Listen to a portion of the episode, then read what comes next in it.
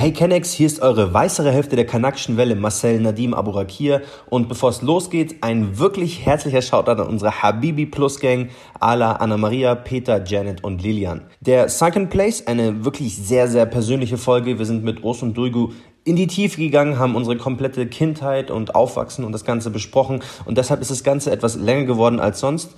Ähm, bei mir persönlich war gerade zwischen 18 und 13 der Sunken Place am stärksten. Das ist eine Phase, in der man noch kein volles Bewusstsein über seine Identität hat. Manifestiert hat sich das besonders zur Justin Bieber Primetime, wie ich es gerne nenne. Ähm, während alle wirklich Jungs bei uns in der Schule und im Fußball mit dem JB-Look hatten und rumgelaufen sind, standen meine Haare eben wild in alle Richtungen. Ich hatte so coole, runde, braune Locken. Ähm, und ich wollte einfach dazugehören und habe mir deshalb meine Haare geglättet und wirklich einfach nur auf Zwang versucht, Teil aller Leute zu sein. Habe so versucht, den ähnlichen Style zu tragen, diesen Skater-Look. Und diese Andersartigkeit kann sogar zum Selbsthass äh, und Selbstablehnung führen. Und wir versuchen in der Folge ein bisschen über unsere Learnings zu sprechen und da Hilfe zu leisten. Als konkreten Anwendungstest für euch haben wir für den Sunken Place eine Phasenskala aufgestellt. Äh, also schreibt gerne und kommentiert gerne, wo ihr euch gerade befindet. Es ist wirklich viel drin in der Folge. Euch sehr, sehr viel Spaß. Los geht's. Komm und reite dich.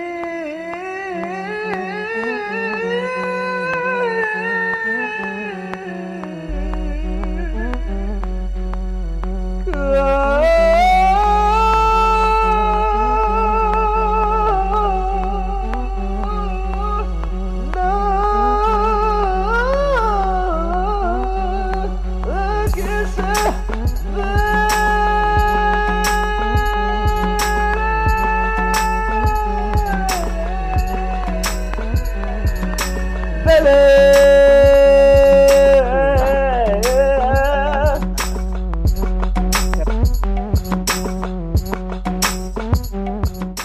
Schönen guten Tag, liebe Hörer der Kanakischen Welle. Wir sind zurück mit einer neuen Folge und haben uns den King und die Queen des Internets dazu geholt. Ihr dürft einmal euch selbst vorstellen und in einer äh, anonymen Alkoholikerrunde. Ich fange mal damit an, ganz kurz. Hallo, mein Name ist Marcel, ich bin 24. Urs Yilmaz, ich bin 28 und aus Köln. Ich bin Duigo, ich habe kein Alter und ich bin gerade in Bremen meine Eltern besuchen. Und äh, wir sind natürlich nicht nur zu dritt. Malcolm ist auch am Start. Malcolm, sag auch natürlich Hallo. Ja, ich war kurz weg, Leute. Ich hoffe, ihr habt guten Shit erzählt.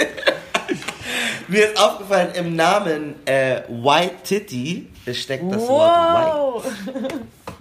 Oh, ähm, deswegen war er weg. Das war Mind war I was like, wow. Wir haben know, immer nur wow. gehört, da steckt halt. Man sagt ja auch, also black, schwarze Menschen, wenn sie über Weiße reden, wir sagen auch immer, wir benutzen mm. oft YT, also white. Manche, für manche Leute steht es für YouTube, aber für manche für Weiße. Scheiße. Äh, ja, ich bin Malcolm. Sorry, Mann. Und ich, ich glaube, ich war eine kurze Zeit lang, sorry, du entschuldigst dich dafür, dass, dass da Weiß im Namen ist. Äh, eine Zeit lang äh, war ich äh, wahrscheinlich auch in diesem sogenannten Sunken Place und habe, ähm, ja, also gebouldert habe ich nicht, das mache ich jetzt mittlerweile. Aber irgendwelche komischen. Ich habe, glaube ich, versucht, Funny von my. Wie heißt Bullet for my Valentine zu hören oder so. Aus der, aus der. Aber ja, ihr seid, sind know. sicherlich einige, die da draußen zuhören, verwirrt. Was ist denn dieser Sunken Place überhaupt? Wir wollen uns erstmal eigentlich grundsätzlich an eine kurze Definition des Ganzen machen. Wir wollen aber im Grunde genommen einfach die Fragen erklären. Ist es grundsätzlich zum Beispiel ein Problem, nur Allmann-Freunde zu haben als Mensch mit Migrationshintergrund? Ähm, ist etwas dran an dem Bild des kühlen Allmanns? Was sind Symptome für Kanaken, die einen Komplex mit Herkunft haben? Wie gefährlich ist zum Beispiel sowas wie Selbstverleugnung. Äh, diese ganzen Fragen rattern wir jetzt einfach eigentlich durch. Ähm, wir werden die beantworten und am Ende des Tages können wir vielleicht Leuten aus dem Sunken Place helfen und ihr könnt neue Loyal Connect. Da, ich habe Ziele, sagen, ich will die Menschen der, rausholen der Begriff, der Begriff Sunken Place kommt von dem äh, Film von Jordan Peele, äh, Get Out. Hat jemand von euch den Leider Film gesehen nicht, überhaupt? Nee. Ich habe nur seinen nächsten Film okay. gesehen. Du, Marcel auch nicht? Keiner. Wow, wow, wow, wow. Y'all is cancelled. Like, okay, sehr, sehr, sehr guter Film. Und äh, in dem Film ist es so, also ich, ich werde ihn ganz kurz zusammenfassen, ohne Spoiler. Es gibt so einen schwarzen Kerl, der hat eine weiße Freundin, dann geht er äh, zu seinem, dieser weißen Neighborhood und trifft die. Und da sind ein paar schwarze Menschen, die alle so voll überassimiliert sind und gar nichts mehr, also man kann nicht mehr bemerken irgendwie, dass in irgendeiner Form mhm.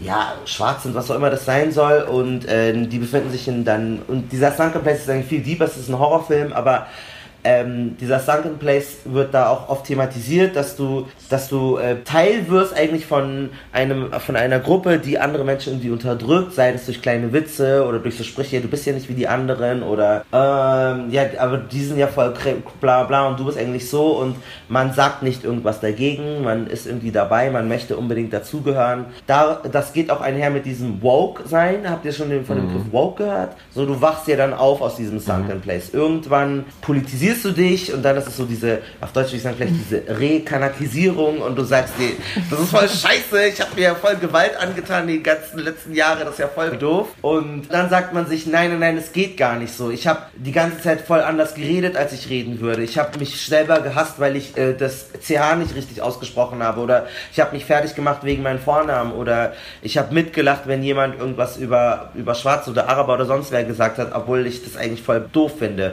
Und dann sieht man sich irgendwann wieder danach so zurück, zurück in den Heimathafen oder so. Aber es ist auch nicht immer so leicht, weil man so lange Jahre ja in diesem Sunken Place. Spätestens jetzt gibt es mindestens 60% der Hörer da draußen, die sich denken, fuck, ja, ja. da bin ich auch. Shit.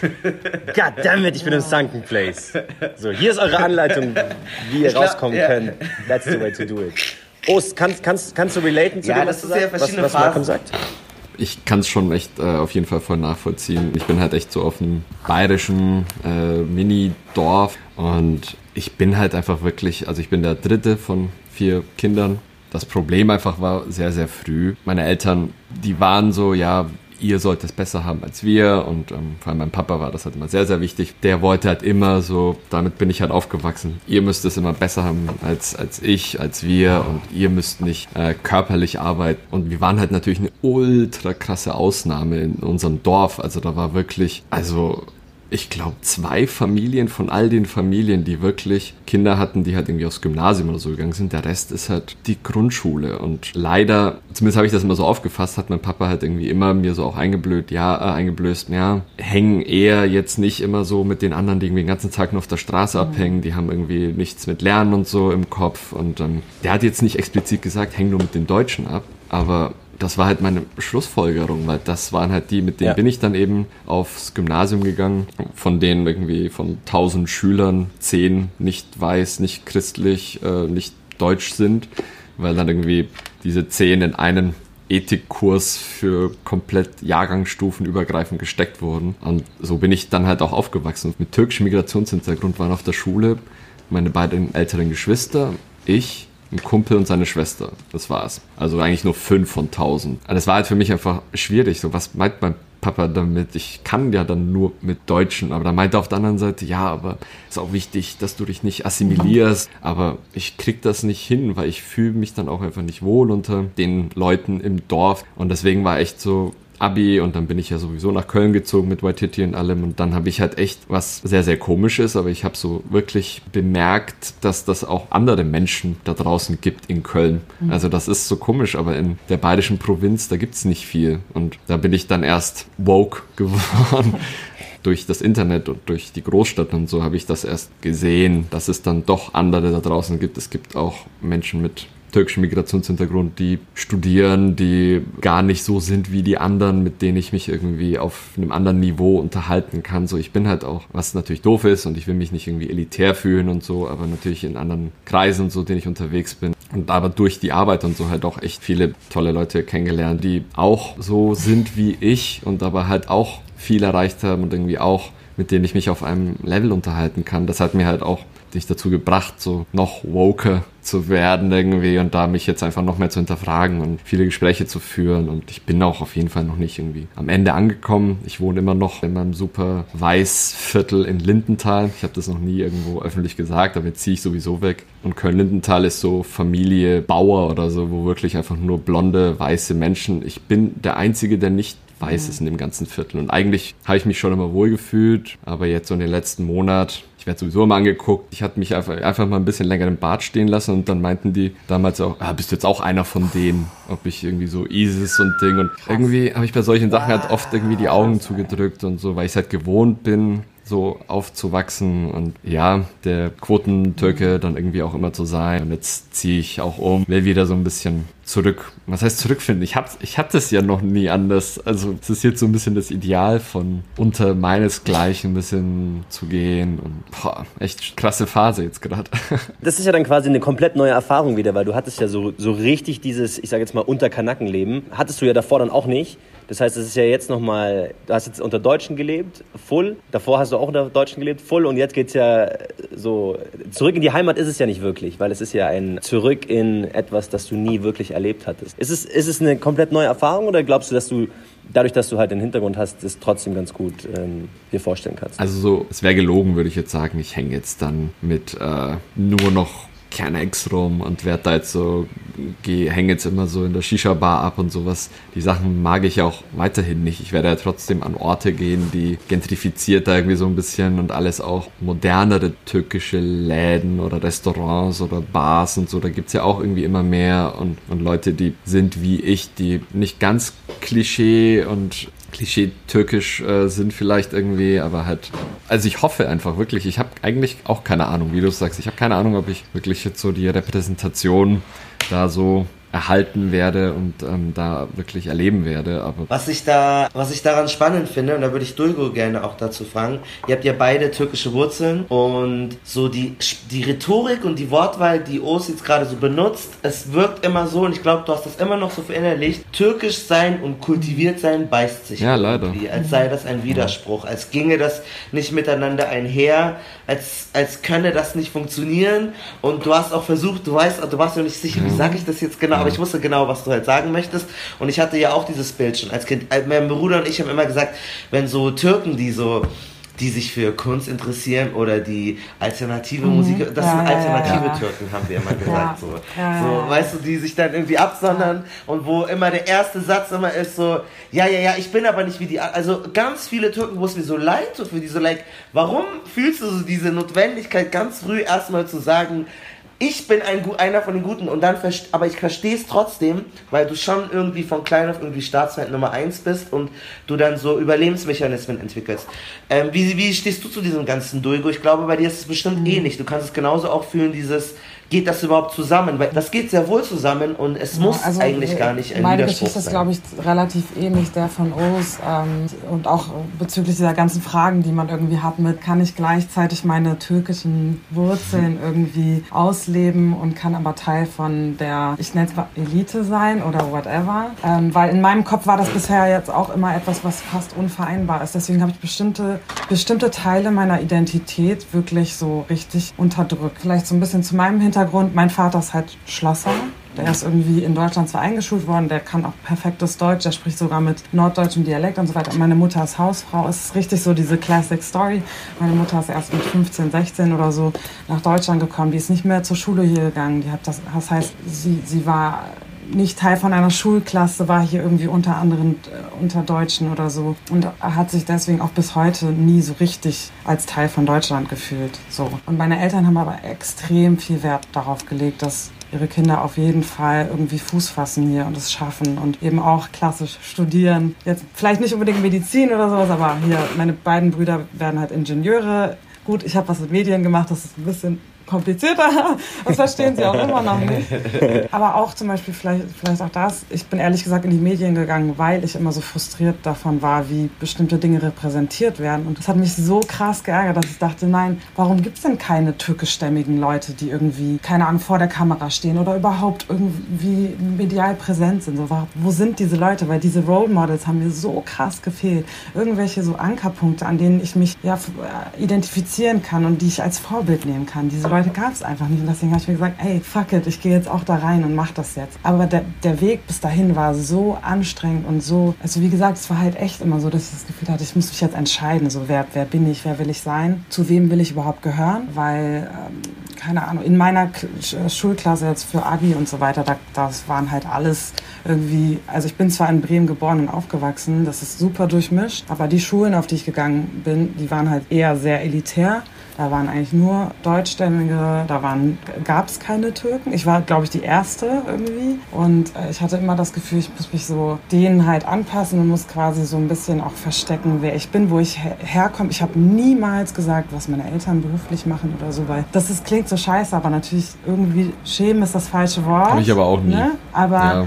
ich kann es verstehen. Ich habe es auch nie gesagt. Aber man hat das was Gefühl, man will irgendwie zu denen dazugehören, um es halt auch zu schaffen. Und zum Beispiel, wenn es auch um so Fragen ging wie, hey, warum gehst du denn nicht ins Ausland, machst du ein Auslandsjahr oder keine Ahnung, was für Sachen, die alle, alle, alle anderen halt gemacht haben und ähm, was halt selbstverständlich war für die, da musste ich halt immer irgendwelche Ausreden erfinden und eigentlich irgendwie so ein bisschen auch lügen tatsächlich. Und ja, das ist so dieser, dieser Struggle gewesen. Ja, das ist ja manchmal auch voll so übergriffig, wenn das einfach erwartet wird. Ist doch klar, du bist genau, also das wird so unsichtbar gemacht, dass Leute unterschiedliche Geschichten haben können und dann, hä, du bist, du bist doch, also eigentlich ist es wahrscheinlich gut gemeint, ja, du bist doch so wie wir und du ja. denkst dir, nein, eben nicht. Oder das auch so halt, ein anderes Ding, wo ich auch mich immer wieder erwischt habe, wie ich halt einfach gelogen habe, so Thema Alkohol.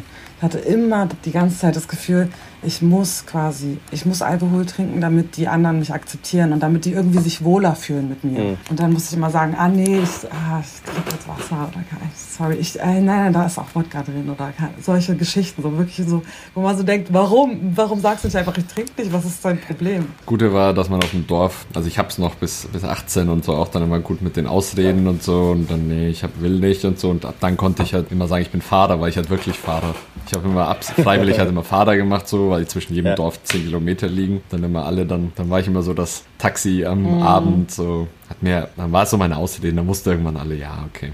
Der trinkt nicht, weil er mit uns fahren muss. Was hat, was hat euch denn persönlich, wenn ihr jetzt so zurückdenkt, daran gehindert, einfach zu sagen, hey, bei uns ist es halt nicht gang und gäbe, wir sind nicht damit aufgewachsen, das ist vielleicht nicht in unserer Kultur, so wie auch immer. War es eher das, okay, ich will A dazugehören oder war es irgendwie so ein bisschen, ja, Scham irgendwie, dass man sagt, bei uns ist es nicht so und es es, ich schäme mich fast ein bisschen dafür, dass ich also nicht dabei bin. Bei mir liegt es vor allem daran, dass ich immer Angst davor hatte, dass die Leute sofort das Bild haben von äh, armes, unterdrücktes, kleines Türkenmädchen. So ehrlich gesagt. Das war immer das Ding. Ich wollte, ich habe alles immer dafür getan, um genau, um wirklich absolut auch nur den kleinsten irgendwie, das kleinste Zeichen zu geben, ich könnte irgendwie super hardcore muslimisch oder whatever sein. So. Und ich glaube, also tatsächlich war es vor allem das, dass ich so Angst hatte, diesem irgendeinem bestimmten Bild, irgendeiner Schublade zu entsprechen und habe immer alles dafür getan, genau am besten das Gegenteil davon zu sein. Das heißt, ich habe auch ehrlich gesagt mit, ich weiß gar nicht, ob es daran lag, vielleicht auch nicht, aber ich habe mit 14, 15 zum Beispiel, Placebo war mein erstes Konzert. So, ich habe so, ich habe Nieten getragen, ich, hab, ich hatte Vans an den Füßen, so, ich war so drauf, Mann. Also so richtig hardcore Gegenteil. Mein, erstes, mein erstes Konzert war zwar nicht, erste war glaube ich irgendwie Mustafa Sandar, glaube ich, müsste es gewesen sein, irgendwie in Bodrum wow. oder so, im Türkei-Urlaub, ein Konzert. Aber dann echt so danach auch nur, ich glaube das nächste, mein erstes größeres war dann KIZ ja. und halt auch nur was hat die anderen gehört? Ich hatte wirklich so, das waren zwei Welten. Ich hatte so bei MSN, habe ich mal mit meinem Cousin und so geschrieben und dann halt über Mohammed und, äh, und R&B gepumpt, so Deutsch und, und, Englisch und allem. Und dann für ICQ war mit den Allmanns so. Das waren die, die Schulfreunde. Und wirklich, ein, das war so oh, getrennt, weil God. keiner, der ICQ hatte, von denen hatte MSN und andersrum auch. Mein Cousin, die hatten gar keine Ahnung, was ICQ ist. Da ist immer MSN anzeigen, welche das Musik so man hört real. und so. Beste. Jeder hatte mal Rosen und irgendwelche Küsschen im Namen und so. Wir haben eine Folge, die ist schon draußen. Da spricht auch ja. K1 von den MSN-Zeiten, wo man sich irgendwie Lieder per MP3 geschickt hat. Man hat keine Ahnung, wer das war. F-Ras und. Beste. Ähm, keine Line. Ahnung, äh, Mo Phoenix, ja, ja. Ähm. Aber das war. wie ist so bei dir? Was ist bei so mir, Bei mir war das immer super subtil. Einerseits natürlich, schaut mich an, ich, ich bin weiß, so deswegen habe ich jetzt nie als ersten Schlag gleich mal bekommen, oh, das ist der irgendwie der Kanake von nebenan. Äh, aber sobald die Leute wussten, okay, mein Papa ist Palästinenser, mein Nachname ist Aburkiye, mein zweiter Name ist Nadim, war es dann schon okay, ich habe den Terroristenstempel eigentlich sowieso schon ab. Ich war früher tatsächlich auf der, also in der Grundschule, in der ersten, zweiten Klasse, war ich parallel noch auf der Arabischschule, weil mein Papa früher mega Wert darauf gelegt hat, hey, der soll Arabisch lernen, der soll die Kultur kennenlernen, der soll schreiben, lesen lernen, einfach, dass es hat. Und ich habe das, hab das repelled, weil Alle meine Freunde haben das nicht machen müssen. In der Grundschule, wir waren auf, ich war auf einer gefühlt rein deutschen Grundschule, da, war, da musste keiner auf die Arabischschule. Also habe ich mir gesagt, nö, ich, ich will das auch nicht. Habe dann auch irgendwann damit aufgehört. Und jetzt erst im Nachhinein merke ich, dass das voll das gut gewesen wäre. Das wäre richtig cool für mich gewesen, da wirklich noch länger hinzugehen, noch, noch besser mein Arabisch zu verfeinern. Und so hat es schon angefangen, dass ich eigentlich mir immer gedacht habe, das ist sowas wie so ein Alien in mir, den ich irgendwie abstoßen muss, weil es so komisch ist, weil es die anderen nicht haben. Und auch im Fußball, also zum Beispiel, ich hatte, wie, wie O's auch, ich hatte zwei Leben. Also meine waren jetzt nicht online, sondern meine waren mein, mein Hauptleben sozusagen, Schule und mein Fußballtraining. Nur Deutsche. Wirklich, nonstop, nur Deutsche.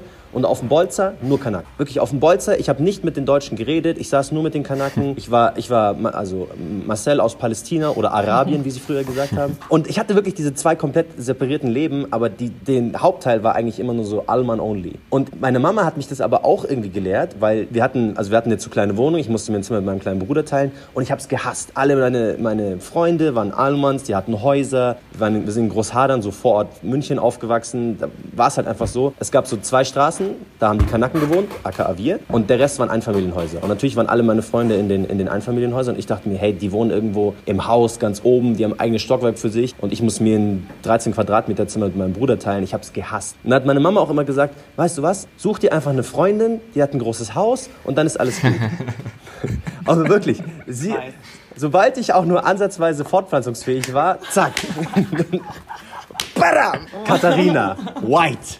Also Familie urmünchnerisch, urbayerisch, also wirklich, es, es, geht gar nicht mehr Allmann, also jetzt gar nicht um das schlecht zu reden, aber ich habe, also wirklich so unterbewusst habe ich mir wirklich solche Leute gesucht. Also ich wollte mit Leuten befreundet sein, die ein Leben haben, wie ich es gerne hätte. Und ich bin dann auch wirklich, das war wie ein Magnet für mich. Ich bin da, ich bin dahin. Die, die Leute, die hatten Häuser, die hatten Pools. Ich bin mit denen irgendwo nach Kitzbühel gefahren und ich konnte mir das, also in meinem Leben hätte sich meine Familie keinen Skiurlaub leisten können. Also lauter so Sachen, wo ich einfach nur hin wollte, weil das für mich so dieses, ich will dieses Leben haben. Und erst im Nachhinein habe ich realisiert, ich habe meine meine, meine Herkunft oder mein, mein, mein wahres Ich, wie auch immer man das jetzt betiteln will, habe ich so ein bisschen verleugnet, einfach nur um diesen, um dazu zu, um dazu zu gehören und um so ein Leben zu haben, was ich sonst niemals haben könnte. Und für mich, für mich mhm. kam der Woke-Moment eigentlich erst direkt nach dem Gymnasium, wo ich dann über Zufall eigentlich mit, mich mit drei Afghanen-Drillingen angefreundet habe. Also es sind eineige Afghanen-Drillinge. Shoutout Abu, Oma und Walid. Und dann kam es über die so, dass ich irgendwie so diese, diese, diese Migranten-Connection wieder, die ist halt neu entfacht, das war wie ein neues neues Feuer und ich habe mir gedacht so, wow, wenn ich mit denen chille, fühle ich mich viel wohler und ich fühle mich viel mehr als ich selbst, als wenn ich versuche in irgendeine so in so eine Allmann-Welt reinzupassen. Weil es hat auch funktioniert und ich war da, ich, ich habe in deren Augen da reingepasst, aber in meinen eigenen Augen war das nie das Wahre für mich. Und dann mit denen war es dann auf einmal so, okay, da, da kann ich ich sein, da fühle ich mich wohl.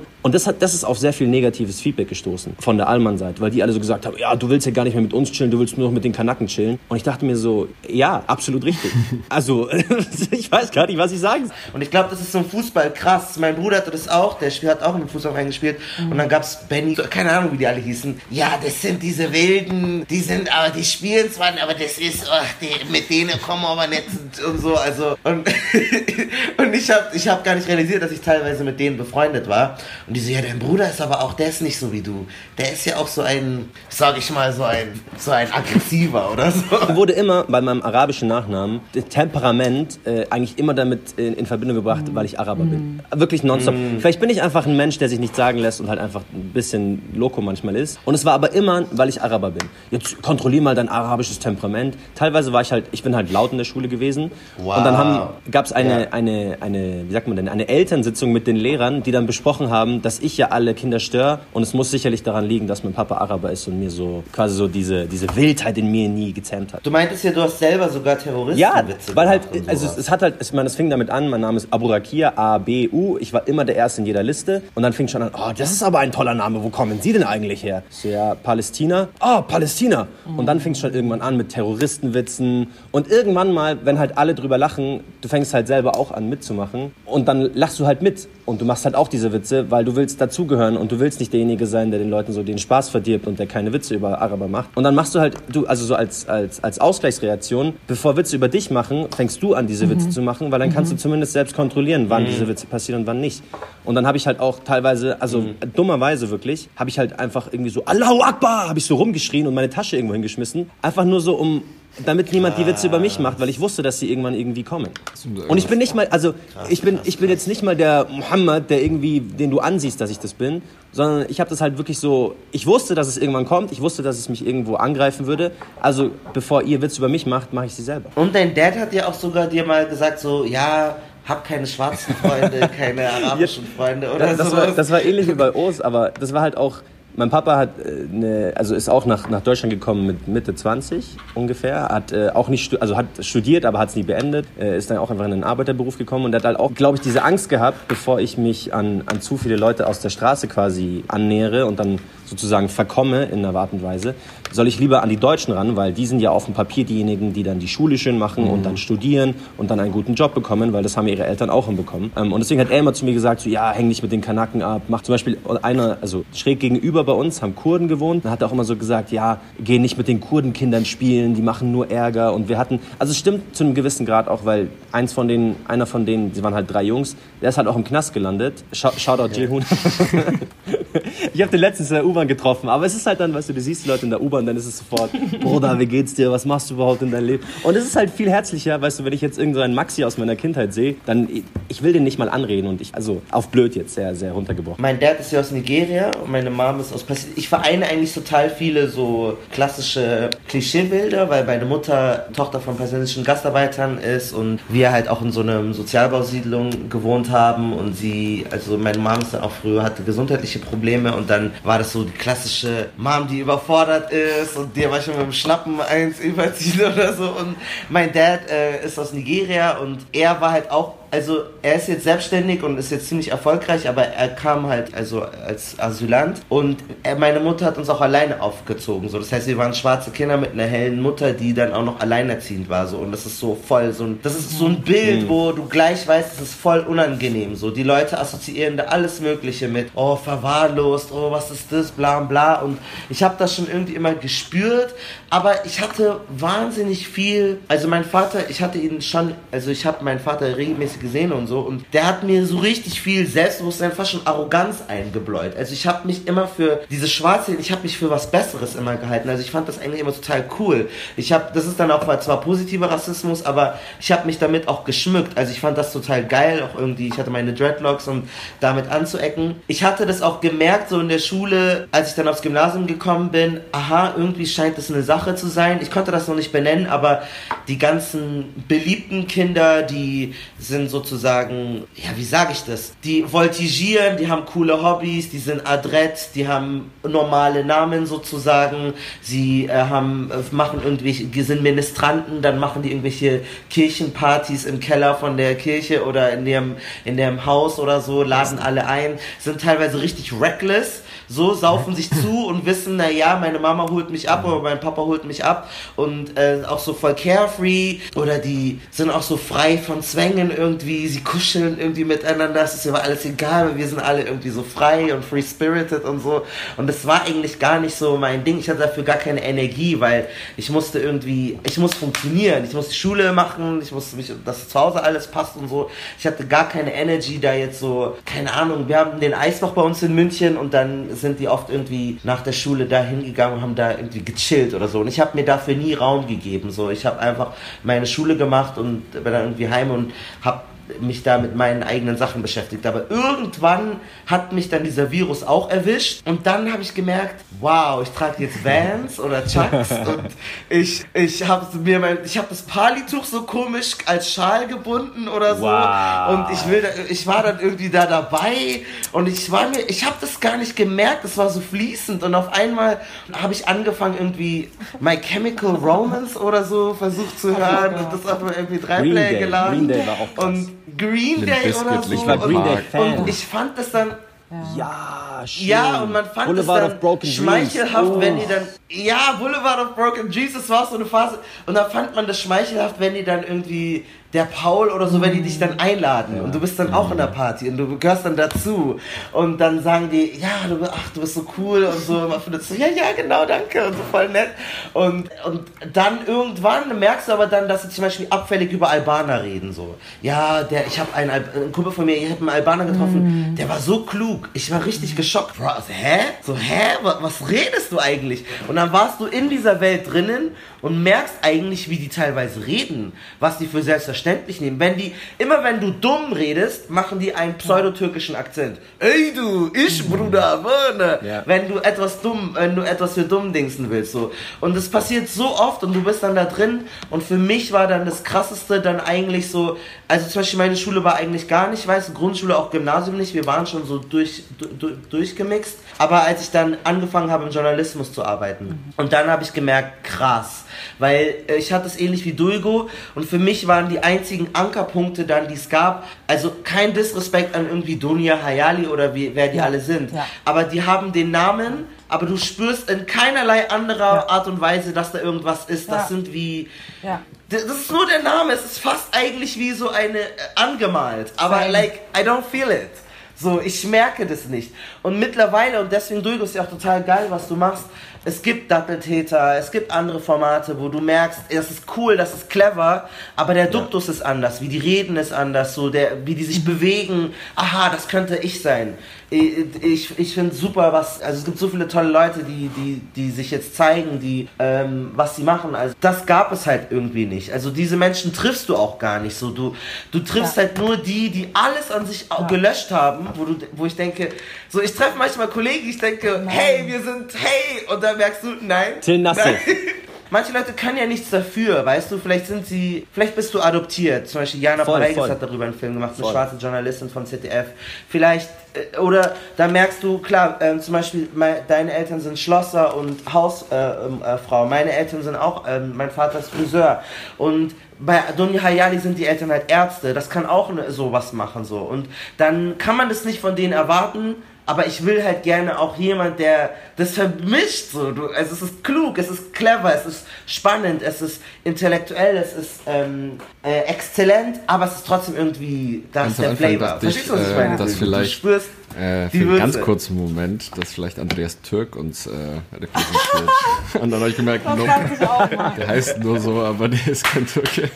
Aber Jonas, was- du sagst, habe ich auch so krass. Also Ja. auch tatsächlich teilweise immer noch, dass ich ganz oft so Leute dann kennenlerne und er, er mich im ersten Moment freue und dann so denke, ja, okay, du bist halt, du bist auch so die Person, die halt wirklich alles abgestreift hat von sich und eigentlich wie so das Paradebeispiel des in- guten, Ja. integrierten Ausländers ist so. Und das ist dann automatisch so, dass ich nie keine Connection Ja. fühle. Das Problem ist aber, ich Ja, befürchte, ja. Also, das ist so Mogelpackung irgendwie. Also ich glaube, ich bin zwar nicht der allerkrasseste, aber ich glaube schon, dass das halt schon einige sich gedacht haben, wenn sie halt mich kennengelernt haben, so, weil ich halt einfach, ja, ich hab's ja wirklich immer und ich versuche immer noch, mich da nicht komplett zu assimilieren, aber es ist einfach sehr, sehr schwierig, so, wenn man irgendwie immer nur von Deutsch umgeben ist, weil man sich da aber auch irgendwie absichtlich reinbegibt und Du fühlst dich ja mittlerweile wohl ja auch ja. da drin, zum Beispiel. Also wir haben ja darüber gesprochen, so, O's hat's geschafft, like, he made it, like, er ist an den Punkt gelangt, wo er sich wirklich da drinnen wohlfühlt. Und ich weiß nicht, wie es dir dabei geht, Duigo. Ich glaube, Marcel kann das auch sehr gut, wenn ich seine Stories sehe mit seinen Allmann-Freunden. Aber ich kann das nicht. Ich, ich, Ja, ich kann mich da nie auch so. aufrichtig wohlfühlen, Und leider. jetzt gerade merke ich richtig krass, wie bei mir so, also wie ich mich wieder richtig krass so umorientiere. Ich fange jetzt wieder an, so türkische Serien die ganze Zeit zu gucken und sowas, was halt gar, das war, das war Ich halt nicht. Teil meiner Sozialisation, obwohl das halt, das ist so der Classic, ne, türkische Serien gucken, hat beim, das gehörte nicht zu meinem Leben. Und jetzt habe ich damit angefangen, ich gucke viel mehr so türkisches Fernsehen, irgendwelche anderen Sachen. Ich habe mir letztens ein türkisches Buch bestellt. Also keine Ahnung, das ist sowieso, übertreiben. Keine Ahnung. Und ich habe hab ich auch erzählt, ich So war überkompensieren. Mal in der Shisha-Bar. So, was ist passiert? Ja. Wow.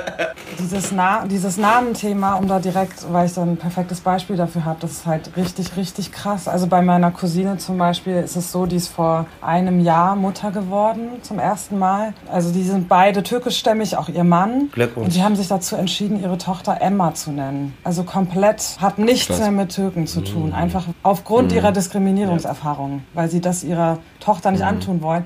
Gleichzeitig haben wir alle darauf muss eher negativ reagiert, weil wir gesagt haben, ey, ihr verleugnet quasi eure Herkunft, das ist doch scheiße. So nur um euch anzupassen. Wie gefährlich findet ihr denn grundsätzlich sowas wie Selbstverleumdung? Du, du hast es ja schon angesprochen.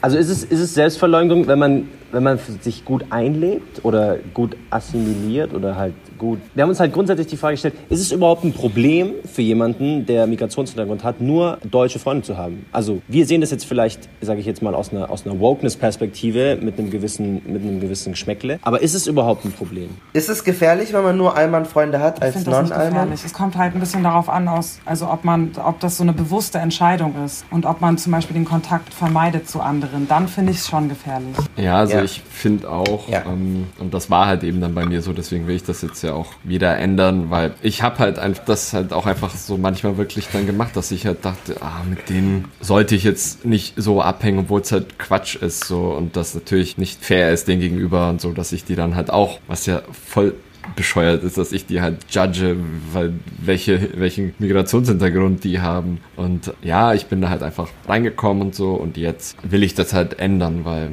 ganz so toll finde ich das halt nicht. Also ich fand das die Jahre gut und ich habe viele Vorteile genossen so und und ich muss natürlich auch sagen, ich werde nicht hier, ich hätte nicht meine Frau kennengelernt, so hätte ich das nicht alles gemacht, wäre ich nicht auf die deutsche Schule gegangen, hätte das Gymnasium alles richtig gemacht, wäre dann äh, irgendwie YTT und dann den Philipp habe ich da kennengelernt nämlich und dann wäre ich nicht nach Köln gekommen und hätte nicht das jetzt alles. Wer weiß, vielleicht würde ich entweder in Bayern noch irgendwo leben oder keine Ahnung, vielleicht ja sogar Freunde und so, die dann halt wieder in die Türkei zurück wollen und so, weil die halt wo ganz mit ganz anderen Leuten abgehangen haben all die Zeit und dann keine Ahnung, vielleicht wäre ich wieder oder wieder, in Anführungsstrichen, ich war ja noch nie in der Türkei, aber.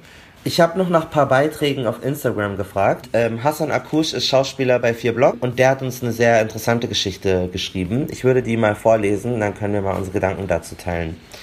Heute Morgen auf dem Weg zum Set habe ich darüber nachgedacht, warum es mich eigentlich so stört, keine saubere Aussprache zu haben und ich immer wieder daran arbeite. Ich dachte immer, ich will nicht nur die Ausländerrollen spielen. Stimmt, Will ich auch nicht.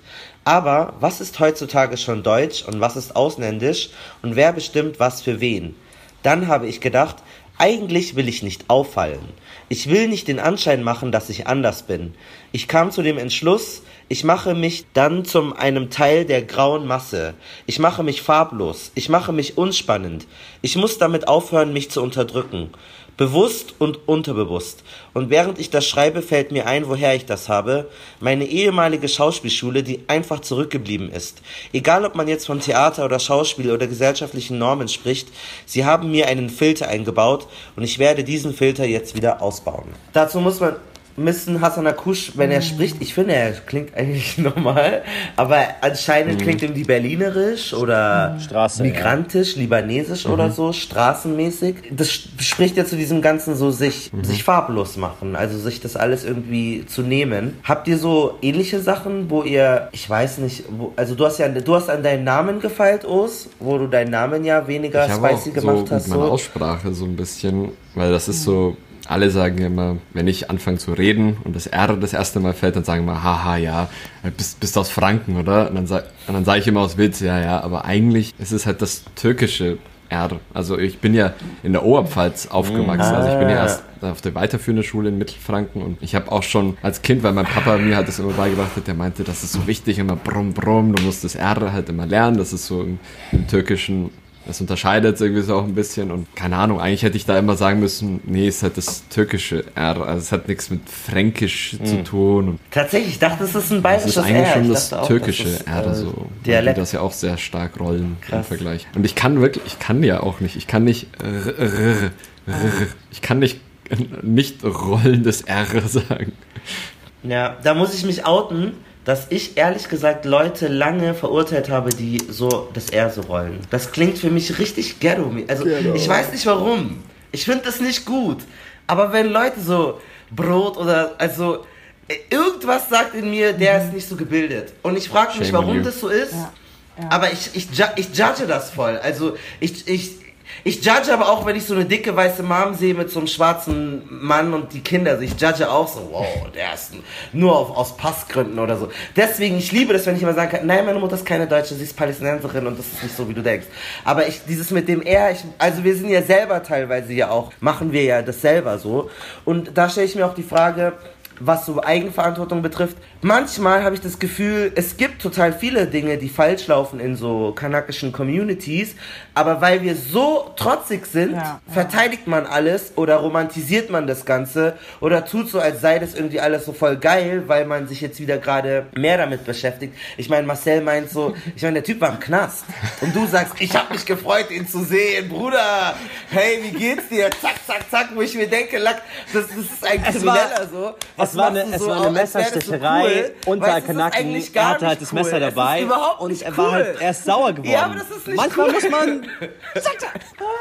Snitches get Stitches. er hat meine? einfach nur die Regel durch. Also, das ist, aber es ist, es ist absolut seltsam. Ich gebe dir absolut recht, weil es ja wirklich, es ist perfide tatsächlich, dass man einen Kriminellen trotzdem so sympathisch findet, weil, also in der, in der, in der logischen Folge würde man eigentlich sagen, okay, yo, der ist kriminell, erstmal abschließen. Aber für mich war der dann auf einmal noch viel interessanter, weil ich mir dachte, damn, der gibt mir noch so ein Edge in meiner, das ist mein Kanake Marcel, der gibt mir noch so ein, ich kenne jemanden, der im Knast war. Damn. Und ich bin cool mit ihm, er will mich nicht abstechen. Also von daher, das, ich, bin, ich bin ganz bei dir. Ähm, aber was, was Hassan sagt, ich, also ich habe auch zum Beispiel früher, als mein Papa mich angerufen hat am Telefon, habe ich immer auf Deutsch geantwortet, obwohl er Arabisch gesprochen hat, damit die Leute, die mir jetzt quasi zuhören, jetzt nicht irgendwie schauen, oh, das ist der, das ist der Araber, Hab der mit auch telefoniert. Und dann habe ich wirklich so ab dem Moment, wo ich dann irgendwann so zurückgefunden habe, wie auch immer man das jetzt sagen will, nur noch Arabisch. Und dann hat sich umgedreht. Mein Papa redet jetzt Deutsch und ich rede mit ihm Arabisch. Aber also ich, so, dieses, so ein bisschen gewisse Stolzheit einfach drauf und so diesen, bin wie ich bin und das gehört halt dazu und ich rede halt Arabisch mit meinem Vater. Das habe ich halt jetzt erst wieder dazu genommen. Und ich habe es aber wirklich früher auf Tabu gelassen. Ja, auch wenn mein Papa mich persönlich gesehen hat, ab, abgeholt hat von der Schule, auf Arabisch geschrieben hat, Marcel, ta'al in der Jahre. Ich so, Papa, ich komme gleich, ich bin gleich da, Vater. Also Komm wirklich so, Auto. ich habe mega versucht, dass das halt echt low-key passiert, aber Du, Hugo, kann, würdest du sagen, dass es auch aus so einer privilegierten Position kommt? Weil du zum Beispiel, du sagst, die Dürr-Influencerin und es gibt ja Leute, die ja echt, wenn die aus so prekären Ja, ja. Verhältnissen kommen, die werden mit sowas beleidigt. Du Döner, bla bla, du Knoblauch so und so. Und du kannst jetzt damit so kokettieren und spielen, weil du weißt, you made it so. Like, ich bin, ich bin die erste ARD-Volontärin, ich bin, ne, so, ich, ich kann das ja auch so. Ich kann so reden, aber ich weiß, ich kann dann auch immer wieder so Ja, raus, so ein bisschen. äh, Auf Weißt jeden ich Fall passiert das aus so einer, Iro aus so einer über, überhöhten, iro ironisierten Rolle, definitiv. Das frage ich mich manchmal auch, ob ich deswegen so, so auch dieses ganze Dönerquatsch und so weiter, das ist, ich sage auch immer, ich, irgendwann starte ich so einen Döner-Blog, gleichzeitig denke ich, ist das nicht dann irgendwie zu, keiner checken das Leute dann, dass es auch irgendwie ironisch gemeint ist, ich weiß es, weiß es nicht, aber ja, das Ich habe es auch noch mal viel weitergetrieben. Wir haben halt irgendwie mir bei YouTube, ich habe ja YouTube gemacht, so, und da macht man ja Videos. Und da haben wir irgendwann einfach mal aus Scherz, habe ich das halt mal irgendwann gesagt, so ja, nur weil ich Türke bin. Und weil halt irgendwie so, keine Ahnung, die anderen beiden irgendwas gemacht haben und dann ich das einfach, hey, ich mach das doch auch nur, weil ich Türke bin. Und dann irgendwie hat sich das etabliert, dass man das so irgendwie als Running Gag dann aufgebaut hat und dann haben wir das aber irgendwann so weit dann halt getrieben, dass dann halt irgendwie dauernd und dann irgendwelche deutschen kleinen Kinder, keine Ahnung, irgendwelche Fans dann zu mir herkommen und dann sagen, hey, nur weil ich Türke bin. Und ich so, hä? Und dann, nee, aber ich meine, du meinst nicht böse, ist halt der Running Gag und allem. Und dann war aber irgendwann so, scheiße, ich Ja, will ja, das ja. eigentlich nicht benutzen Ja. und ja. hast es- ein Monster Manchmal ist es halt einfach nur, Ja. weil es halt stimmt, dass halt irgendwie, keine Ahnung, die Lehrer, keine Ahnung, ich habe halt so, wenn ich halt irgendwie in Mathe und Chemie war ich halt irgendwie immer der Beste und die Lehrer mich einfach deswegen einfach dann auch gehasst haben, dass ich halt, ja, nicht, dass halt der Türke in der Klasse halt irgendwie der Beste in den, in den Fächern ist und ähm, die mir dann halt manchmal auch absichtlich, obwohl ich halt die volle Punktzahl hatte, irgendwie im Test wegen so doofen Sachen, weil ich halt irgendwie, keine Ahnung, Schreibfehler, was halt in der Chemie-Klausur in der Chemie-Klausur irgendwie den Satz falsch, mit äh, falsch geschrieben habe oder so wegen so einem Scheiß. So, und dann hat er mir halt dann irgendwie einen Punkt abgezogen und mich dann auch vor der ganzen Klasse mir einen Vortrag dann, was denn da dann irgendwie falsch ist und dass man das irgendwie in Deutschen schreibt man das eben so und so. Und dann denke ich mir so, hey, fick dich, ich bin mit acht Punkten Abstand auf den zweiten, bin ich einfach der Beste, ich habe alles richtig inhaltlich. Und dann war halt irgendwie auch mal so Sachen so, nur weil ich Türke bin, so. Und das halt in vielen Sachen das dann so war, wo auch dann so Resignation und keine Ahnung, aber da war es, habe ich es halt leider schon einfach so des Gags willen dann einfach mal so ein bisschen benutzt und dann irgendwie auch ausgebaut und dann irgendwann auch so ein bescheuertes T-Shirt da draus gemacht und so, wo ich auch rückblickend sage, ey, hätte jetzt halt nicht sein müssen, so. Aber es war halt irgendwie so ironisch, witzig, hahaha und irgendwie, Aber Ja. dachtest du damals in der Schule schon, okay, das liegt jetzt daran, dass ich türkischen Migrationshintergrund habe? Oder? Schon bei dem. Mhm. Also ich meine, bei dem war es, der hat es auch jetzt nicht so versteckt, dass er mich auch einfach deswegen nicht leiden kann. Also ich selber wurde, kam gar nicht so krass oft vor, dass ich da irgendwie so schlimm diskriminiert wurde.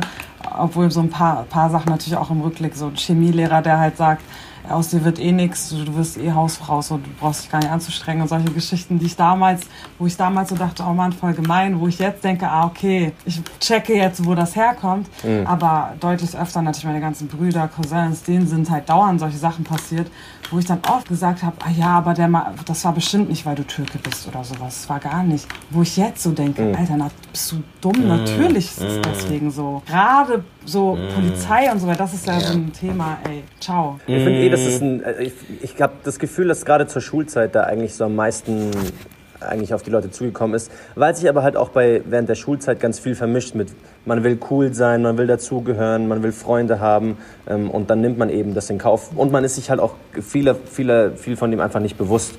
Ähm, also man, man weiß einfach, also so dieses äh, diesen Migrationshintergrund, man hat es, aber man denkt eigentlich dem, in dem Alter nicht großartig darüber nach. Das ist halt echt, was mir jetzt erst, wo ich Vogue richtig Vogue bin, irgendwie auch erst bewusst wird und so, was ich echt hätte anders machen müssen, aber wo ich jetzt natürlich, ich war ja auch noch jünger, es war halt bei uns nicht meine Redewendung und so, aber die Leute, die, die Almans, die haben halt echt sehr oft, ähm, wenn jemand irgendwie geizig war, immer gesagt, du Jude. Und das war halt so ein common äh, Schimpfwort, mm. so, da das halt, wenn jemand geizig ist und gierig ist und so. Und das war mir halt einfach nicht so bewusst, weil ich war ja kein Jude und irgendwie hatte ich meine eigenen Probleme und so und ich wollte da jetzt nicht irgendwie sagen, hey, es war mir halt einfach da nicht so bewusst, wie falsch das auch ist und so. Und ich will nicht wissen, wie viele Antisemiten so mit mir da echt in der Klasse gegangen sind, vielleicht immer noch auch so sind und wie schlimm das eigentlich ist, so im Rückblicken betrachtet, dass die wirklich vollkommen normal, wirklich ohne komplette Scham und keine Widerrede und irgendwas bekommen haben, ähm, weil auch es war, ich glaube an der ganzen Schule, in so einem Ethikunterricht war ein, waren zwei Geschwister, die halt wirklich jüdisch waren. Ich weiß nicht, ob es mehr gab und die irgendwie auch in dem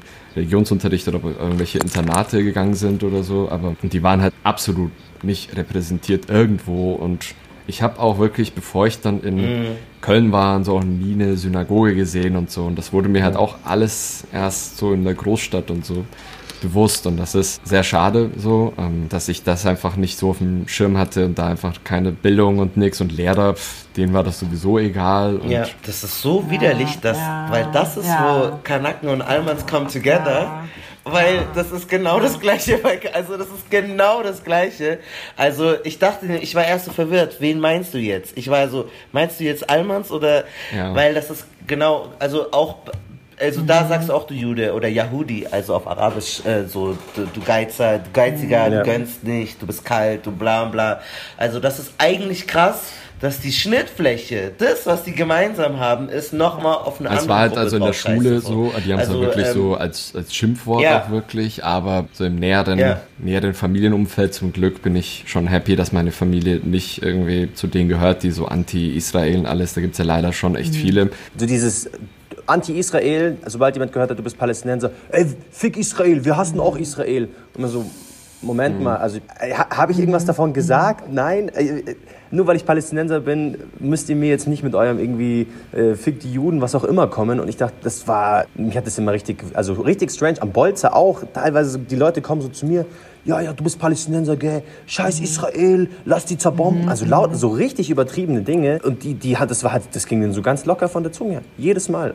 Also das höre ich teil, also ja. wirklich jetzt immer noch. Ich habe, also muss ich ja auch, ich bin da, ich bin da super, es gibt für mich keine, eigentlich keine Variante. Ich habe zwei sehr gute Freunde, die kommen halt vom Land und die benutzen halt das N-Wort wirklich regelmäßig. Dann sage ich so, Jungs, und nein, das geht halt einfach nicht. Ja, aber bei uns sagt man das halt. Und dann denke ich mir so, es ist mir egal. Also, das sagt man einfach nicht. Don't do it. Und man muss wirklich, das ist wie so ein, du musst wie so einem Affen Schreiben beibringen, Schreiben beibringen, dass der das jetzt endlich checkt, dass der dieses Wort nicht sagt. Das ist, aber das ist auch wirklich, die wollen das dann auch nicht. Das ist für die, weil es die halt nicht betrifft. Die haben, die haben gar keine Schnittfläche mit, mit schwarzen Menschen in, in großen Teilen. Und die sagen das dann einfach so, so wild aus der Ding raus. Das ist so wie die, die laufen rum, die sagen so, ja, die Batschaken, mhm. die, das N-Wort. So, das, die wagen sich da viel zu weit aus dem Fenster und man muss die wirklich, also man muss da richtig eins auf die Fresse gehen und sagen so, Jungs, hey, Aber es ist tatsächlich, äh, nur um das auch nochmal zu ergänzen, ich glaube, es ist nicht nur ja.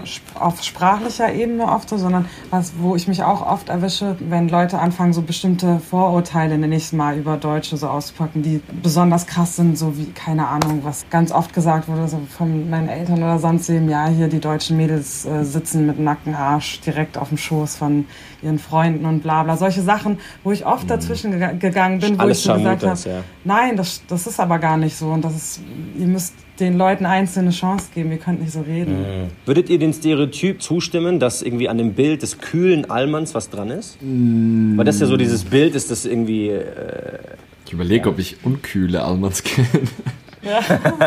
Also ich glaube, ja, ich denke so Menschen ohne ähm, Diskriminierungserfahrungen sind halt in vielerlei Hinsicht auf jeden Fall so ignorant und dann haben sie weniger Empathie und das kann man dann auch als kühl lesen. Ich bin leider auch an einem Punkt und ich finde das schade, aber ich will privat eigentlich so das vermeiden, jetzt zu viel in nur so Allman Spaces mhm. zu sein. Also ich kann das einfach nicht.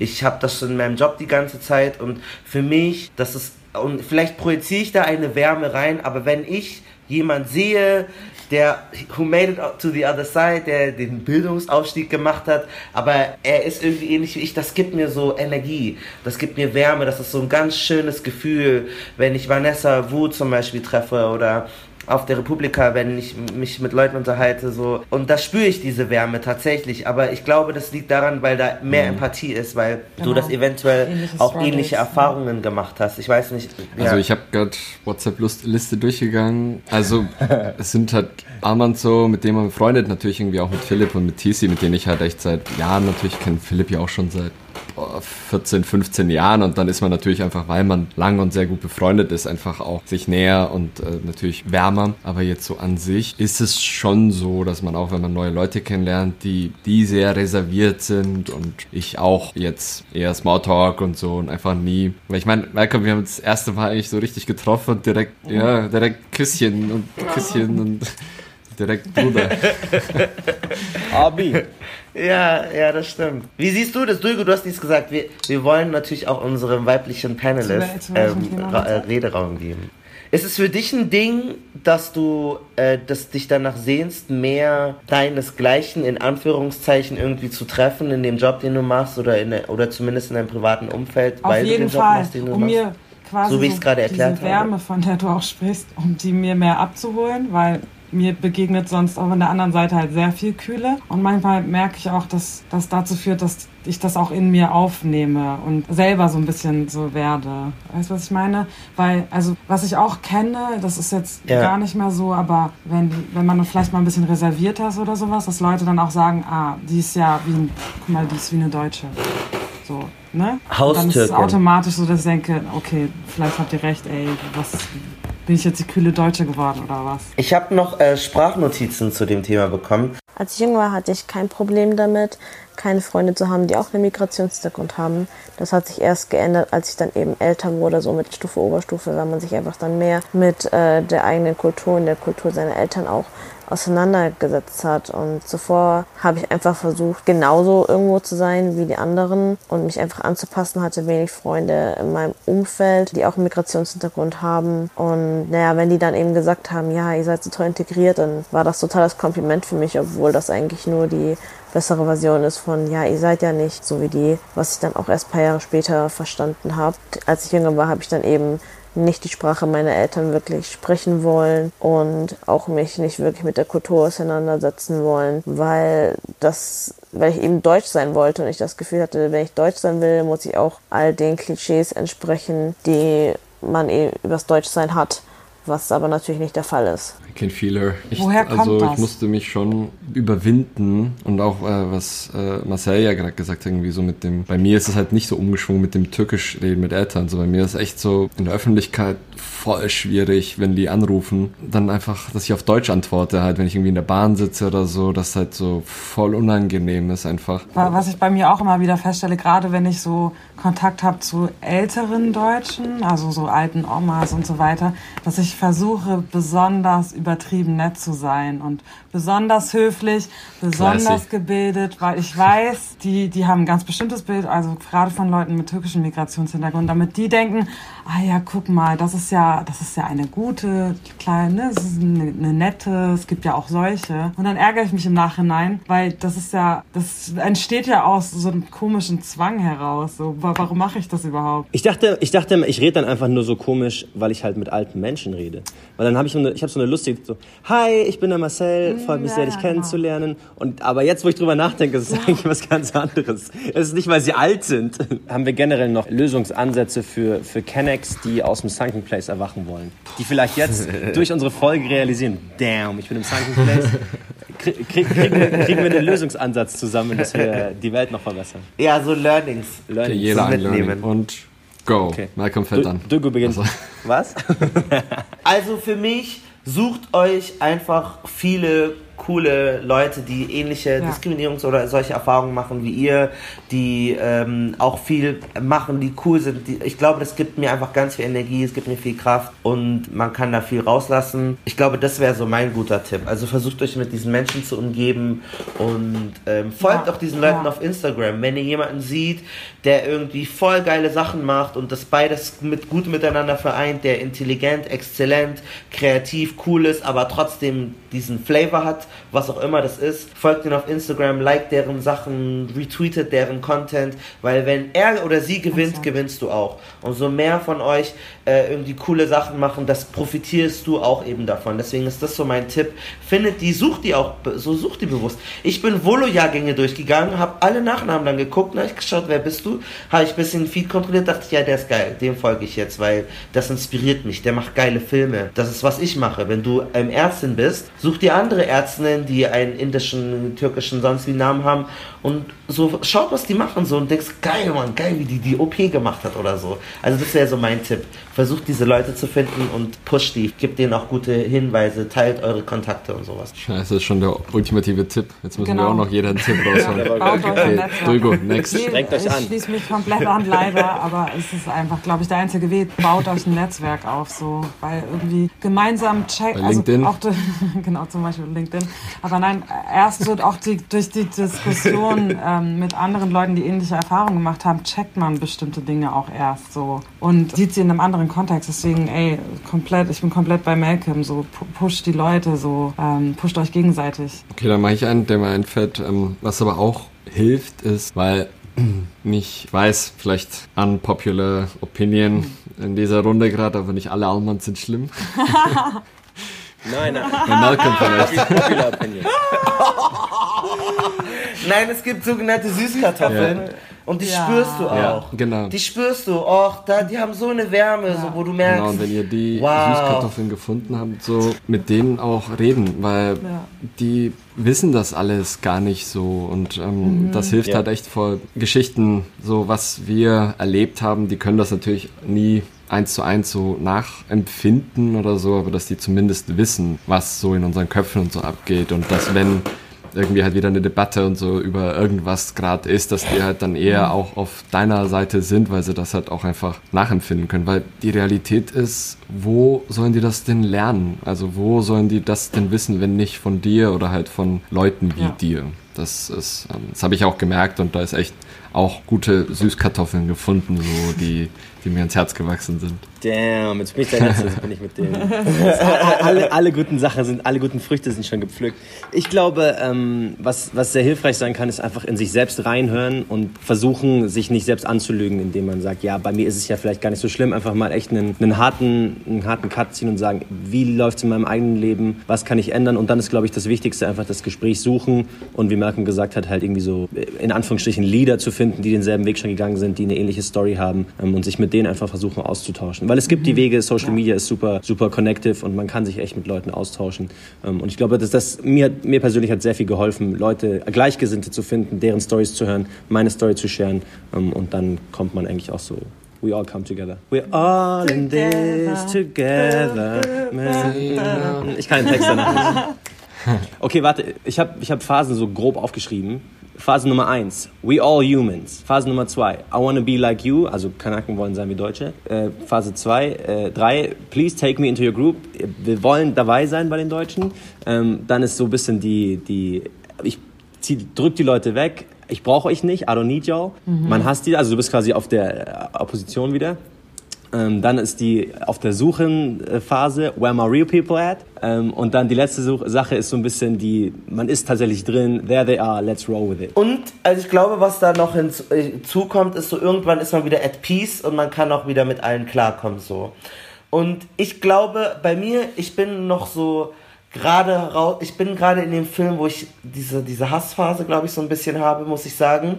Also, ich bin jetzt, also dieses Farbenblind bin ich schon längst raus. Dieses Ich will sein wie ihr habe ich auch hinter mir gelassen. Dieses, oh, ich frage mich gerade, was ist los, äh, habe ich auch schon gecheckt. Jetzt bin ich gerade an einem Punkt, ich habe teilweise merke ich, ein Kumpel von mir, Baran, der hat mich, der das erste, wo wir uns getroffen haben, waren wir nur Schwarzköpfe. Das zweite Mal mich, bin ich hingegangen und dann sehe ich, mit wem wir da sind und ich habe ihm zu sagen, ich so, warum hast du mir nicht gesagt, dass es nur Allmann-Styles sind so? Und dann habe ich mich geschämt, weil dann habe ich mir, ich kenne die nicht, die könnten voll nett sein so. Warum? Aber irgendwie habe ich mich gespürt, ich kann mich nicht entspannen, das ist irgendwie weird, was ist das jetzt? Und ich bin gerade in einer Phase, wo ich lernen muss, weiße Menschen oder auch Menschen ohne Diskriminierungserfahrung, äh, dass ich irgendwie wieder mit denen klarkomme oder so. Weil die oft können nichts dafür, aber ich projiziere teilweise jetzt schon Sachen und denke, oh, das ist ein weißer Space, oh, das ist bla und bla. Und das ist irgendwie wichtig, aber ich bin, glaube ich, da. Also ich bin noch nicht an dem Punkt so, I'm at peace und jetzt bin ich voll rein. Und ja, ich hatte auch ganz, vor allem als schwarzer Mensch, irgendwann, wenn du dich mit, mit Sklaverei und so beschäftigst und so, du, also nach so einem Film, wenn du Malcolm X siehst oder Tor wie a Slave, du kommst raus und du denkst dir, also weiße Leute, aber auch Araber und auch Türken und weiße Muslime und so, die sind alle so, so kommst du raus. So.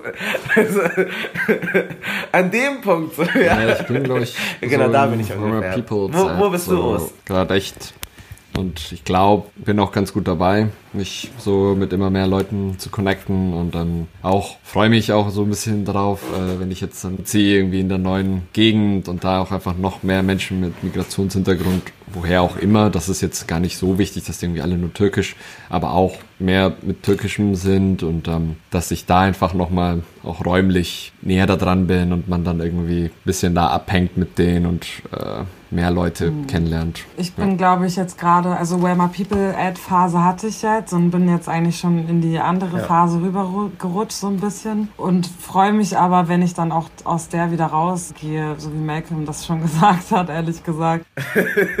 Dugo ist diplomatischer als ich. aber ich glaube, wir sind in einer ähnlichen Phase gerade. Ja, aber ich hoffe, Duigo, wir sehen uns auf der anderen Seite. Irgendwann sind wir so voll. Hoffentlich, inshallah. Ich bin da, wo Ost gerade ist. Ich, ich floriere gerade erst in dem, ich lerne jetzt wieder mehr andere Leute kennen, andere Kulturen. Und ich habe auch so ein, also ich war schon immer yeah. geil auf andere Kulturen, aber jetzt ist so richtig dieses Interesse da und ich will mehr über die, über die Menschen tatsächlich wissen und erfahren. Und ich hänge auch, ich muss sagen, ich hänge auch jetzt wieder viel mehr in Shisha-Bars ab. So, ich weiß, ich auch keine Shisha, aber so ist einfach ein Ding. Ich finde ich machen? Marc und ich waren gestern erst Shisha rauchen. also ich war Shisha rauchen und Malcolm war essen. Leute, danke, dass ihr euch alle so geoutet habt, dass wir so real gewesen sind. Äh, es hat mir voll äh, wow, hat mir gefreut, hat mir eine Freude gemacht. Hat mir gefreut, äh, dass ihr so offen gewesen seid. Und äh, Zuhörerinnen, Zuhörer, sagt uns bitte, in welcher Phase seid ihr? Wenn ihr keinen Migrationshintergrund habt, sagt euch, Habt ihr euch irgendwie, also was sind so Gedanken, die ihr euch macht? Habt ihr euch dabei selber ertappt, was ihr für Sachen gemacht habt und ähm, wie geht ihr mit diesem Ganzen um? Weil was ich auch ganz oft immer höre, echt? Wirklich? Ist das so gewesen? Ich kann mir das gar nicht vorstellen. Was? Als MeToo getrennt ist, so eine, echt, was die für Geschichten erzählen. Wurde in der Schule, hat dir echt jemand das N-Wort? Oh, das ist unglaublich, in welchen Zeiten wir gerade leben und so. Dann sind die auf einmal das Opfer und du musst dich dann um die kümmern, dass die so traurig sind, dass Rassismus existiert. Wo ich mir denke, Lack, es geht null um dich gerade. Wirklich? Also Zuhörerinnen, Zuhörer, wenn ihr so seid, dann ähm, outet euch und schreibt uns bitte fleißig Nachrichten. Sagt nochmal jeder, wo man euch erfolgen kann. Bei mir einfach Duigo, Duigo, Duigo GZN. Easy peasy at OGUZ Os. Ja, also folgt uns auf, auf Instagram wie immer, Kanakschwelle, Twitter, äh, unterstützt uns auf Patreon, auch Kanakschwelle, Steady, genau dasselbe. Wenn ihr das Gefühl habt, dass ihr ein bisschen Cash von euch bekommen könnt, äh, ihr könnt uns monatlich unterstützen. Malcolm und ich überlegen uns noch ganz genau, was wir euch als Gegenwert bieten können. Äh, Malcolm, schöne letzte Worte. Fünf Sterne auf iTunes Auch bitte. Edit uns alle bei LinkedIn. Ciao. Ja, und just, Ja. you know, let's connect. Schreibt Danke uns auf euch. LinkedIn.